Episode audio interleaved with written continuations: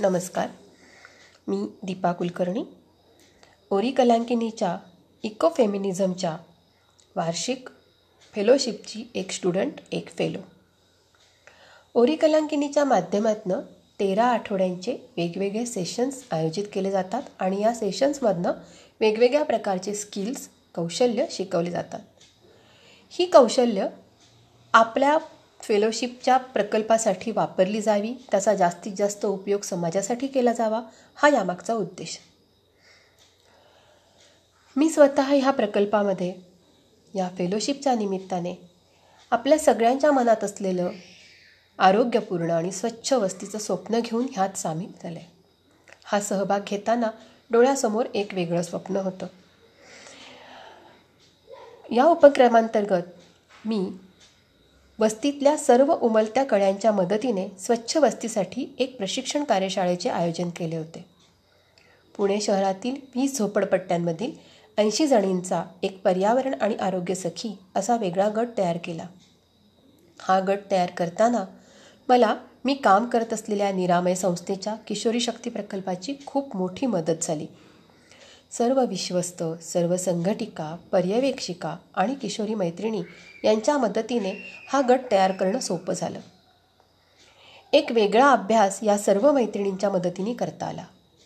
Covid नाईन्टीनच्या प्रादुर्भावाच्या काळात संसर्गाच्या काळात सगळ्या मैत्रिणींना प्रत्यक्ष भेटता आलं नाही.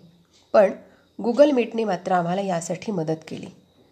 आम्ही सगळ्याजणी सातत्याने गुगल मीटवर भेटत राहिलो. या वातावरणात एकमेकींना भेटण्याचा आनंद आम्हाला गुगल मीटने दिला. हे भेटणे एका वेगळ्या महत्त्वाच्या कामासाठी होते. सातत्याने नवीन शिकण्यासाठी होते आणि ओरे ओरी कलांकिनीच्या या फेलोशिपमुळे मला स्वतःला माझ्या सहकाऱ्यांना आणि किशोरी मुलींना अनेक गोष्टी शिकता आल्या आणि शिकलेल्या गोष्टींचा वापर करून बघता आला त्याचा आनंद घेता आला. माझा प्रकल्प म्हणजे achieving clean and healthy slums with the help of adolescent girls म्हणजे या वयात येणाऱ्या मुलींच्या मदतीने स्वच्छ सुंदर आरोग्यपूर्ण वस्तीचा एक उपक्रम एक स्वप्न. आपल्याला माहितीच आहे अनेक जणांनी शहरी भागात असणाऱ्या वेगवेगळ्या झोपडपट्ट्या तिथल्या वस्त्या याविषयी अनेक जणांनी सर्वे केलेत. या सर्वेक्षणातनं अनेक गोष्टी समोर आल्यात. दोन हजार दहाच्या एका संस्थेने केलेल्या सर्व्हेतनं असे कळले की पुण्यातल्या चाळीस टक्केपेक्षा जास्त लोकसंख्या ही झोपडपट्ट्यांमध्ये राहणारी आहे. आणि मी केलेल्या स्वच्छतागृहाच्या सर्व्हेतनं तर हे लक्षात आलं की जवळजवळ अडोतीस टक्केपेक्षा जास्त लोक सार्वजनिक स्वच्छतागृह वापरणारी आहेत. आपल्या सगळ्यांना माहिती आहे कुठलाही संसर्गजन्य आजार खूप सारा पसरण्यासाठी किंवा वाईट अवस्थेत पसरण्यासाठी जे पोषक कारण आहे ते म्हणजे सार्वजनिक स्वच्छतागृह. मी माझ्या ह्या उमलत्या कळ्यांच्या या सगळ्या किशोरी मैत्रिणींच्या मदतीने या स्वच्छतागृहातनं पसरणारे इन्फेक्शन त्याला अटकाव कसा करता येईल असा एक छोटासा विचार यत्न केला. या मैत्रिणींच्या मदतीने हा छोटा उपक्रम राबवावा त्याचा अभ्यास करावा आणि या मुलींना एक वेगळा काही चांगला पर्याय की ज्यातनं त्यांना इन्फेक्शन होणार नाही त्यांना कुठल्याही प्रकारच्या आजाराचा संसर्ग होणार नाही. याच्यासाठी त्यांची तयारी करणं त्यांच्या काही सवयी बदलणं हा माझा उद्देश होता. दुसरा उद्देश होता या वयात येणाऱ्या मुलींना मुळात सुरुवातीपासूनच जर आपण काही अजून एखादी चांगली सवय जोडू शकलो ती म्हणजे स्वतःची वैयक्तिक स्वच्छता आणि सॅनिटरी पॅड्सचा योग्य पद्धतीने वापर आणि त्याचं योग्य पद्धतीने डिस्पोज करणं ते योग्य पद्धतीने टाकून देणं. या गोष्टीही या मुलींना सांगण्याची आवश्यकता होती. तसेच वेळोवेळी त्यांना येणाऱ्या शारीरिक आणि मानसिक अडचणी त्यांना जाणवणारी दुखणी त्यांना जाणवणारं अनारोग्य याबद्दल त्यांनी कुणाशी तरी बोलावं कुणाबरोबर तरी त्यांनी मोकळं व्हावं असा उद्देश डोळ्यात ठेवून समो वेळोवेळी वेगवेगळ्या लोकांना वेगवेगळ्या डॉक्टरांना या मैत्रिणींशी बोलायला लावणं आणि त्यातनं ह्या मुली मोकळ्या व्हाव्या आणि त्यांना आरोग्यपूर्ण दिशा मिळावी हा माझा यातला प्रयत्न. या पॉडकास्ट सिरीजच्या निमित्ताने मी ओरी कलांकिनीची एक फेलो म्हणून सहा वेगवेगळे एपिसोड्स आपल्यासमोर सादर करणार आहे. या एपिसोड्समध्ये मी केलेल्या ह्या प्रकल्पाच्या संपूर्ण कार्य कामाचा सविस्तर अहवाल त्यात असणार आहे. त्यातला पहिला प्रकल्प असणार आहे तो म्हणजे स्वच्छ टॉयलेट किंवा आपण जे म्हणतो की सार्वजनिक स्वच्छतागृहामध्ये निर्जंतुकीकरण कसं करायचं? कुणावरही अवलंबून न राहता आपल्या स्वतःपुरतं आपण आपलं टॉयलेट स्वच्छ कसं करून घ्यायचं? याची एक छोटी टेक्निक आणि ते टेक्निकसुद्धा कोणत्याही प्रकारे समाजाला एन्व्हायरमेंटला पर्यावरणाला घातक ठरणार नाही अशा प्रकारचं एक पर्याय ह्यांना उपलब्ध करून देणे. त्यासाठी आवश्यक ते रिसर्च पेपर वाचणे आणि त्यातून जो समोर आलेला निष्कर्ष आहे तो ह्या मुलींपर्यंत पोहोचवणे. त्यांना त्या पद्धतीचं सोल्युशन तो पर्याय त्यांना वापरायला शिकवणे आणि त्याचा परिणाम मोजणे असं ठरवलं होतं. दुसरी एक गोष्ट ठरवली होती ती म्हणजे या मुलींना tippy tap hand washing unit स्वतःचं स्वतः तयार करायला शिकवणे. Tippy tap hand washing unit म्हणजे आपण जेव्हा हात धुवायला जातो त्यावेळेस आपला हात नळाला लागतो आपण नळाला हात लावून नळ सुरू करतो आणि आपल्या हाताला असलेले सगळे जंतू त्या नळाला लागतात.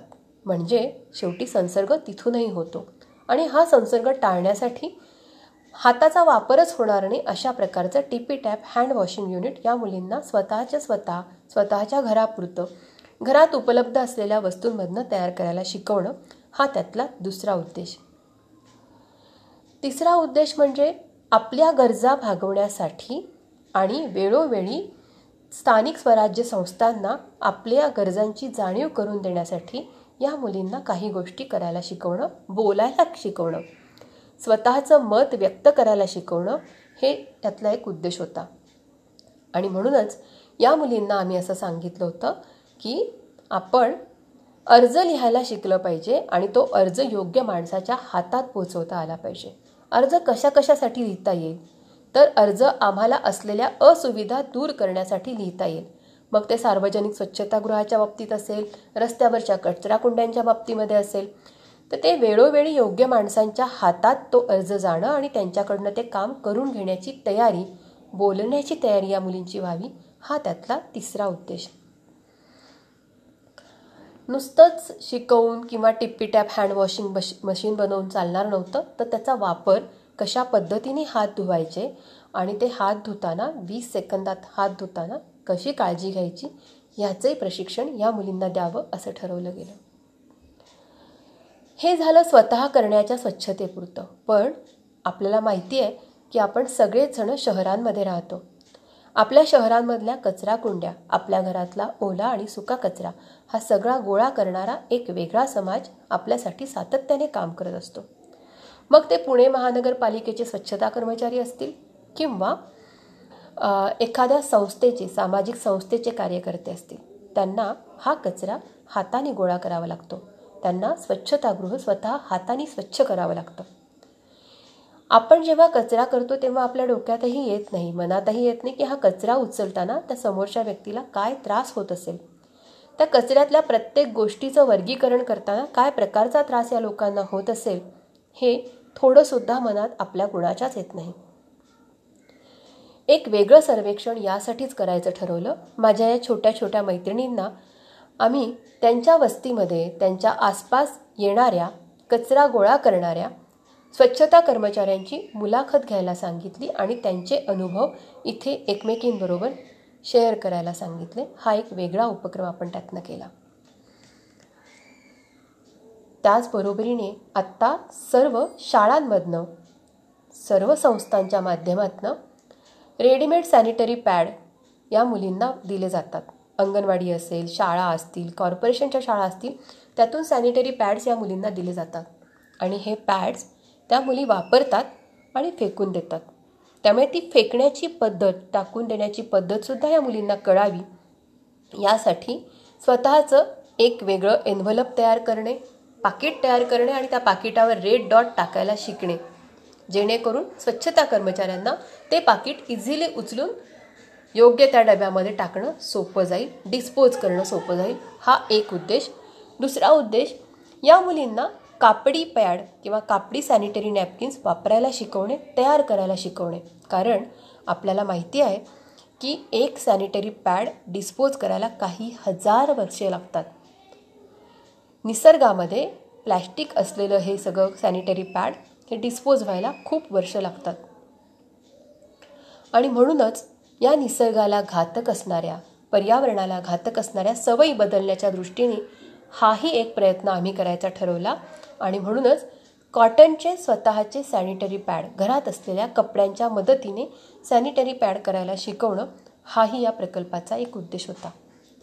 या पॉडकास्ट सिरीजच्या निमित्ताने ह्या सगळे लेशन्स हे सगळे धडे हे सगळ्या ॲक्टिव्हिटीज आपल्यापर्यंत पोहोचवण्याचा माझा मानस आहे. आपण माझे सगळे एपिसोड्स ऐकावेत ही विनंती. तसेच ओरी कलांकिनीच्या अन्यही एपिसोड्स आपण पाहावे तेही असेच याच पद्धतीने निसर्गाला पर्यावरणाला डोळ्यासमोर ठेवून तयार केलेले आहेत. त्यातून आपल्या सगळ्यांना अनेक गोष्टी शिकता येतील. आपण ऐकलेल्या गोष्टी पाहिलेल्या गोष्टी आपण आपल्या जास्तीत जास्त मित्रमैत्रिणींपर्यंत पोहोचवाव्या. ओरी कलांकिनीच्या सर्व टीमच्या वतीने मी आपल्याला अशी विनंती करते. तेव्हा नक्की भेटूया पुढच्या एपिसोडमध्ये धन्यवाद.